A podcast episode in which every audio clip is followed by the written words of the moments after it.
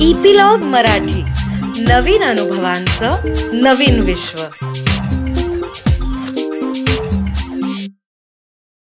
नमस्कार मंडळी मी रीमा सदाशिव अमरापूरकर. मनाचा पॉडकास्टच्या या भागामध्ये तुमचं सगळ्यांचं मनापासून स्वागत करते.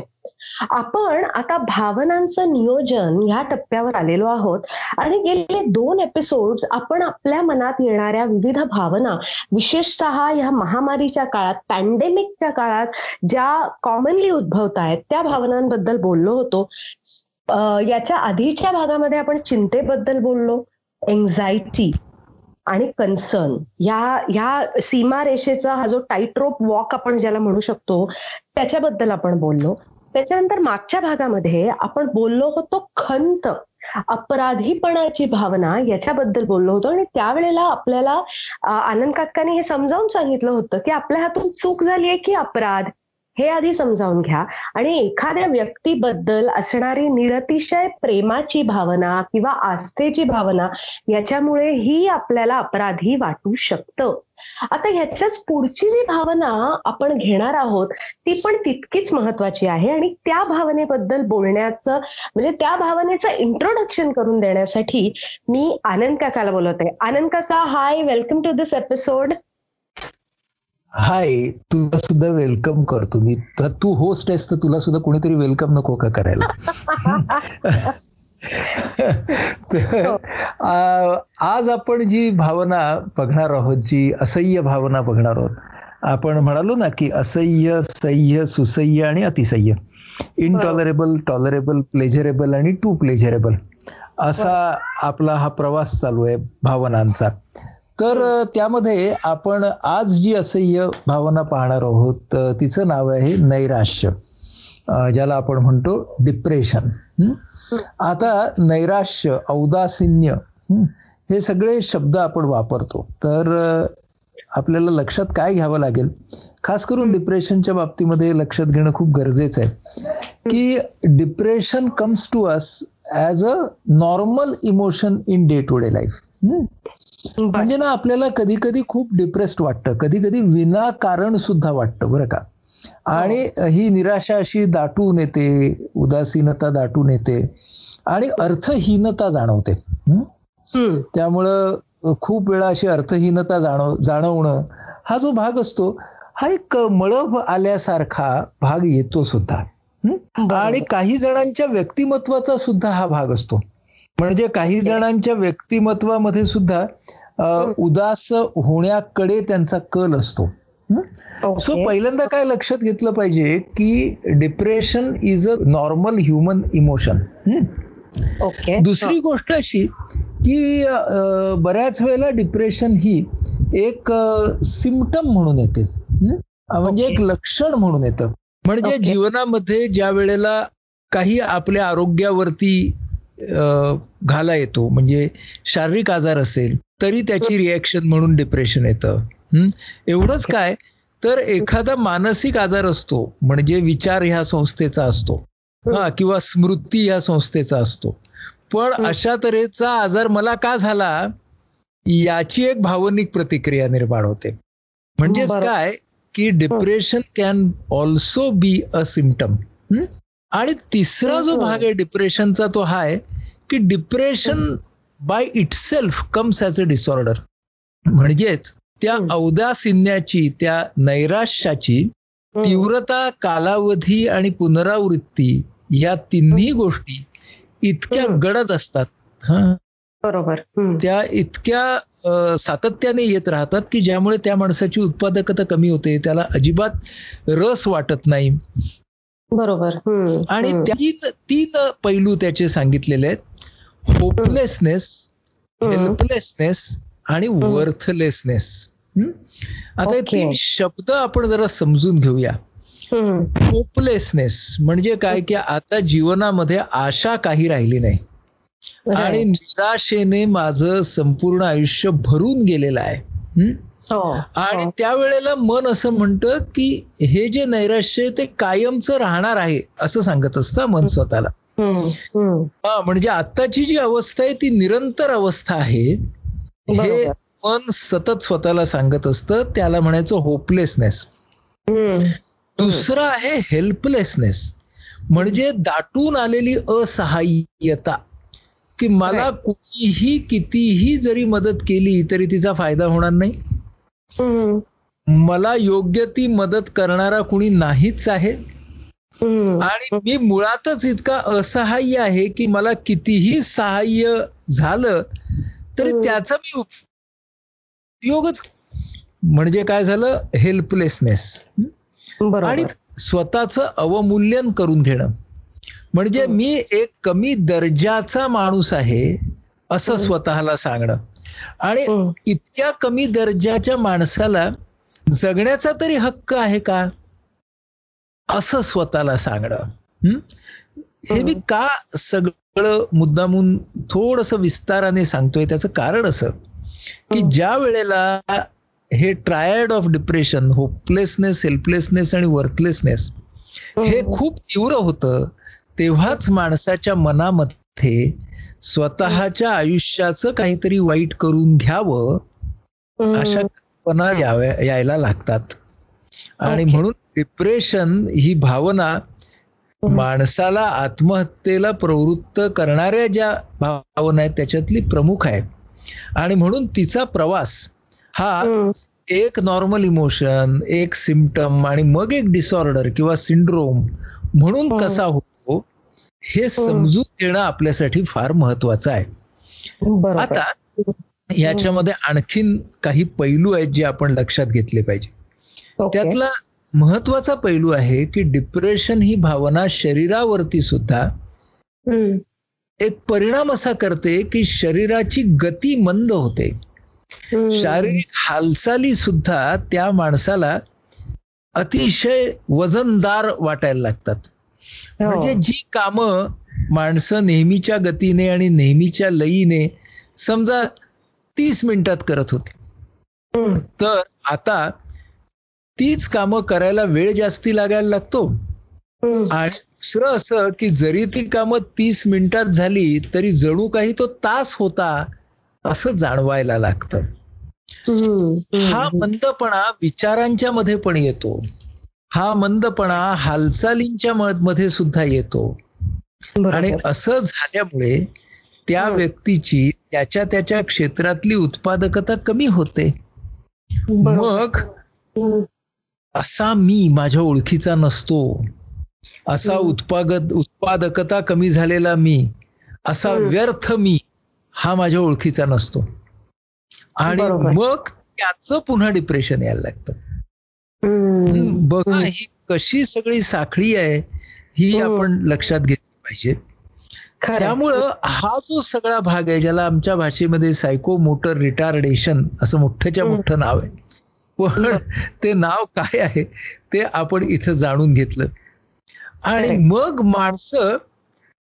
एकाकी पडतात म्हणून आपल्याला काय लक्षात घ्यावं लागेल की लोनलीनेस हा एक आहे आणि स्टेईंग अलोन हा दुसरा आहे म्हणजे काही माणसं असतात जी एकटी असली तरी एकाकी नसतात आणि. काही माणसं ही खूप माणसांच्या मध्ये राहून सुद्धा खूप एकाकी ठरतात बरोबर. अशी जेव्हा विषण्णता असते? या हम्म. विषण्णतेमध्ये हे सगळे जे आता आपण भावना म्हटल्या त्या. भावना ज्या वेळेला त्या माणसामध्ये दाटून येतात. तेव्हा एका बाजूने त्या माणसाला असं वाटतं की हे जीवन निरर्थक झाल्यामुळे हम्म. त्या जीवनाचा अंत करून टाकावा. पण त्याच वेळेला काही माणसांच्या मध्ये मात्र. याच भावनेच्या खोलात जावं आणि त्या भावनेकडे वेगळ्या पद्धतीने बघता येतंय का? ह्याचा प्रयास करावा प्रयत्न करावा असा भाव सुद्धा जागृत होतो. म्हणजे डिप्रेशन हे दोन्ही बाजूने माणसाला नेतं. म्हणजे आता माझ्या डोळ्यासमोर ते तुकाराम आहेत. की त्या तुकारामांना त्या देहूच्या जवळच्या भंडारा डोंगरावरती त्यांना जायला लागलं. आणि तेव्हा ते याच डिप्रेशनमध्ये होते. पण त्यांनी तिथे स्वतःच्या विचारांवर रिफ्लेक्ट केलं. हं? आणि. त्यातून त्या डिप्रेशन मधून बाहेर पडण्याचा मार्गही काढला. असंच हं. काहीस भगवान बुद्धांच्या बाबतीतही झालं.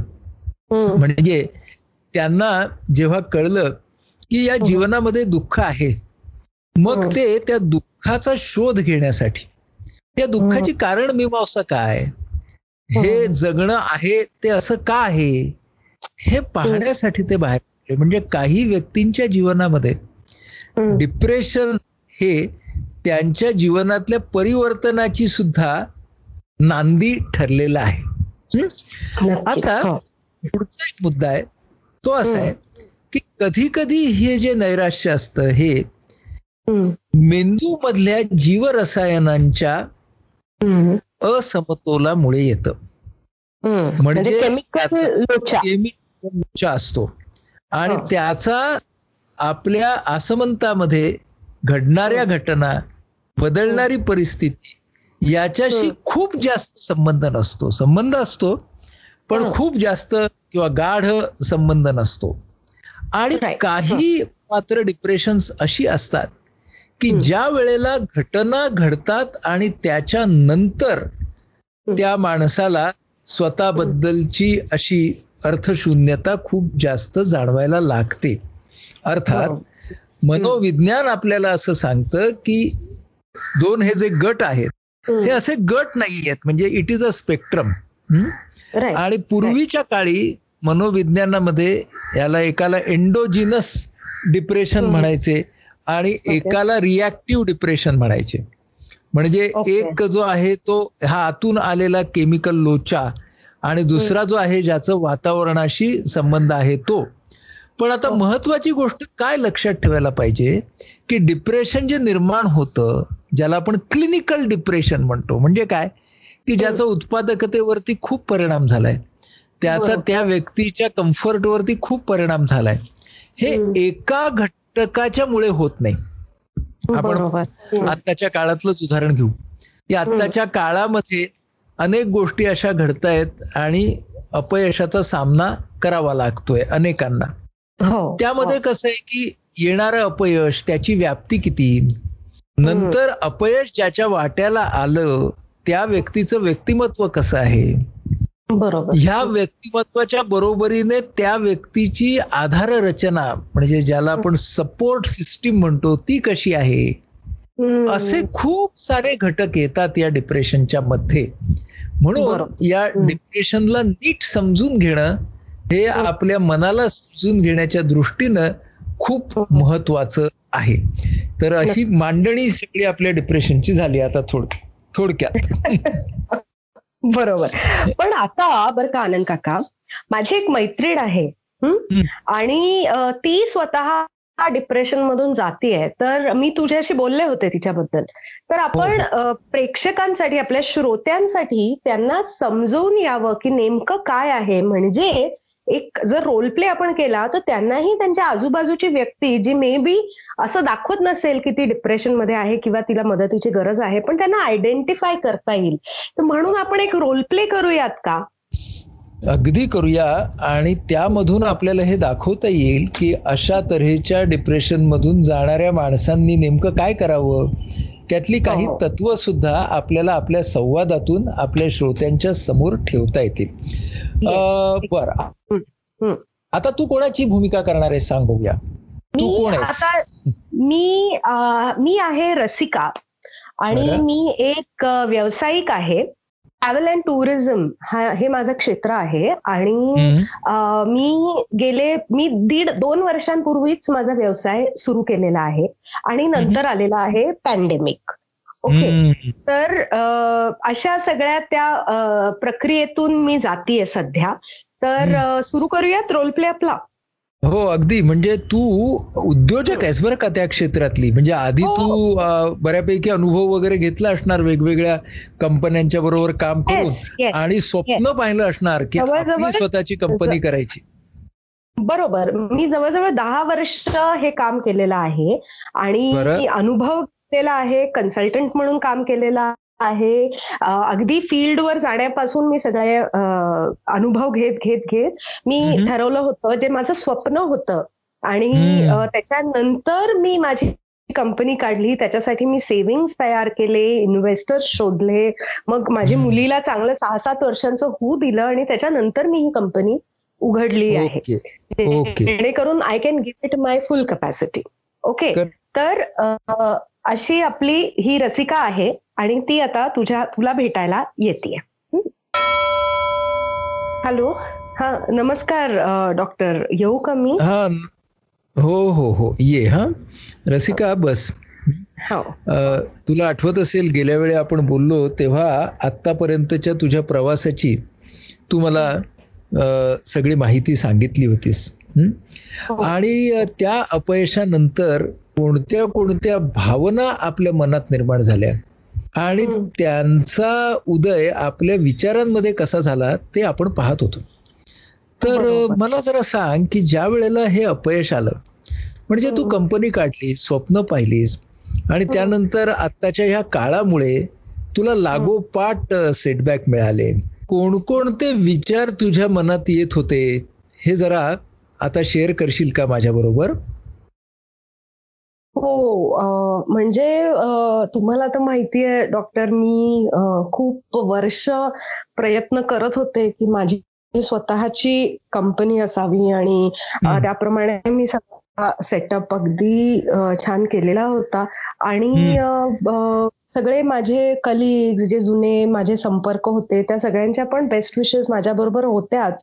पण आणि सुरुवातीच्या माझ्या चार टूर्स खूपच मस्त झाल्या. म्हणजे पहिले सहा महिने जे. होते खूपच छान झाले. त्याच्यामुळे मला असं वाटलं होतं की बास आता झालं सेट झालं. पण काय झालं की हे करोनाचं लॉकडाऊन सुरू झालं आणि ज्या पहिल्या दोन टूर्सचं मला कॅन्सलेशन करावं लागलं ना जो पहिला मेन हॉलिडे सीझन होता तर पहिल्या दोन. टूर्सचं कॅन्सलेशन करावं लागलं मला मागच्या वर्षी मा- एप्रिल मे. तेव्हा मला वाटलं की ठीक आहे हे चार महिन्याचा हा पहिला सीझन गेला आपला सुट्टीचा पण पुढचे आपल्याला सगळे सीझन मिळतील. दिवाळी मिळेल मॉन्सून ट्रिप्स चा मिळेल क्रिसमस वेकेशन्सचे मिळतील. पण असं झालं की ते दोन महिन्याचे सहा महिने सहा महिन्याचे आठ महिने असे होत गेले हो. आणि मला काही कळे ना म्हणजे अं, आता ते पैसे तर मी पहिल्या दोन टूर वाल्यांना परत केले होते. पण नंतरचे जे बुकिंग होते ते मला परत करणं शक्यच नव्हतं ना. कारण. माझे जे काही एम्प्लॉईज आहेत त्यांना मला पैसे द्यायचे होते. त्याच्यामुळे लोकांनी लोकांशी खूप भांडणं झाली आणि मग मला असं वाटायला लागलं की आपण कशाला हे सुरू केलं ना? की जर आपण असतो तर हा सगळा प्रॉब्लेमच आला नसता. त्याच्यापेक्षा आपण एम्प्लॉईच राहायला हवं होतं. आपण उगीच हे सगळं. पण ना त्यावेळेला ना माझ्या नवऱ्याने मला खूप छान समजावलं. तो म्हणाला की अगं सगळं जगच ह्याच्यातून चाललंय. तर you will overcome this don't worry just have some patience आणि त्याचं ऐकलं. आणि त्याप्रमाणे या फेब्रुवारी मार्च मध्ये मी परत नवीन टूर्स अरेंज केल्या आणि एक टूर आमची झाली. पण काय झालं की त्याच्यानंतर ना त्या टूर मधल्या एक दोघांना करोना झाला आणि त्याच्यातले एक आजोबा होते हो ते गेले त्या करोनामुळे. त्याच्यामुळे. मग मला असं झालं की अरे बापरे आपण नसतं केलं तर बरं झालं असतं. उगीच आपण हे सगळं केलं आणि जे माझे इन्व्हेस्टर्स होते ज्यांच्यासाठी मी म्हणजे ज्यांचं एक प्रकारचं असं प्रेशर होतं आणि म्हणून काम करत होते. नाहीतर ऍक्च्युली ज्या क्षणी हा विचार आला ना मनात की आपण हे. सुरूच नको करायला आपण नोकरीच करायला हवी होती त्या क्षणी ना I had given up actually पण ते इन्व्हेस्टर्सकडून पैसे उचललेले होते. त्यांना मला परफॉर्मन्स दाखवणं आवश्यक होतं कंपनीचा म्हणून मी या दोन टूर्स केल्या. आणि ते आजोबा गेले आणि आता म्हणजे मला असं वाटतंय की मरुदेत ते इन्व्हेस्टर्सचे पैसे आणि सगळंच ते इन्व्हेस्टर्सचे पैसे तर कसेही परत करता येतील. पण नको आता या भानगडीतच नको पडायला आणि it is not worth it आणि. माझी आर नॉट वर्थ इट म्हणजे जर लोकांचे जीव जाणार असतील तर हे करून काय उपयोग आहे? आणि मे बी मे बी असंही असेल की मला बिझनेस जमणारच नसेल. I am not cut out for it maybe मी नोकरीच केली पाहिजे. कन्सल्टंट म्हणूनच फार फार तर काम केलं पाहिजे.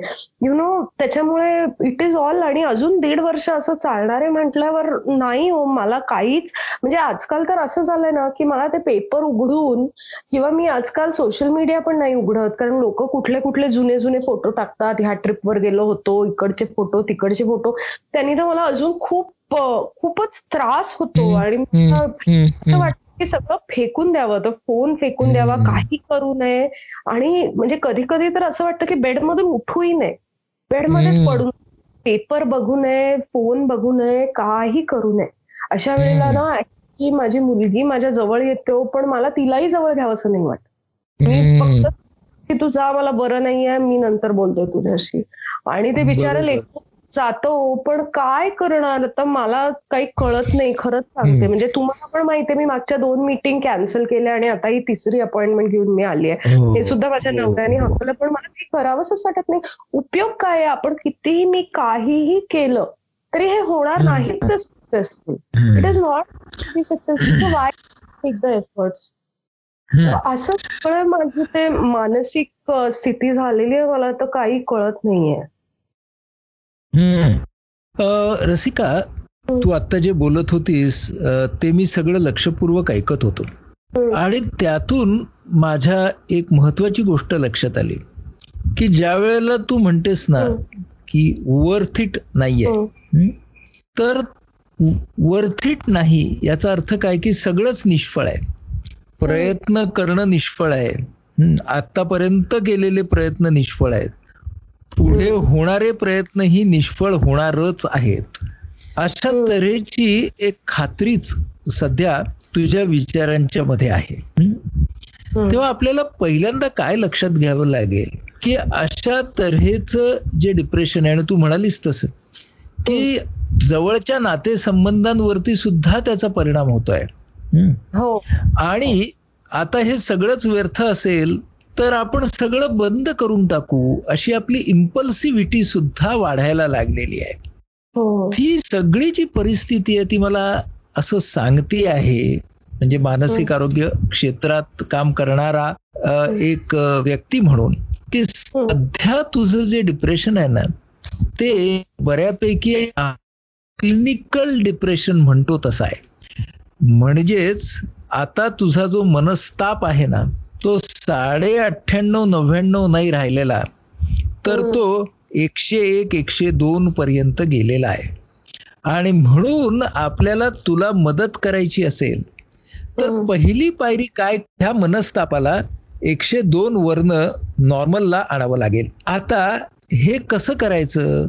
तर त्यासाठी आपल्याला या डिप्रेशन वरती जी काही वैद्यकीय उपचारांची पायरी आहे किंवा मेडिकल ट्रीटमेंट आहे ती आपल्याला पहिल्यांदा घ्यावी लागेल. ह्याचं कारण असं आहे की मला इतके काळ तू या भावनांशी सामना करत असल्यामुळे त्याचा परिणाम आता मेंदूमधल्या त्या रासायनिक रासायनिक समतोलावरती सुद्धा होऊ लागलेला दिसायला दिसायला लागलेला आहे.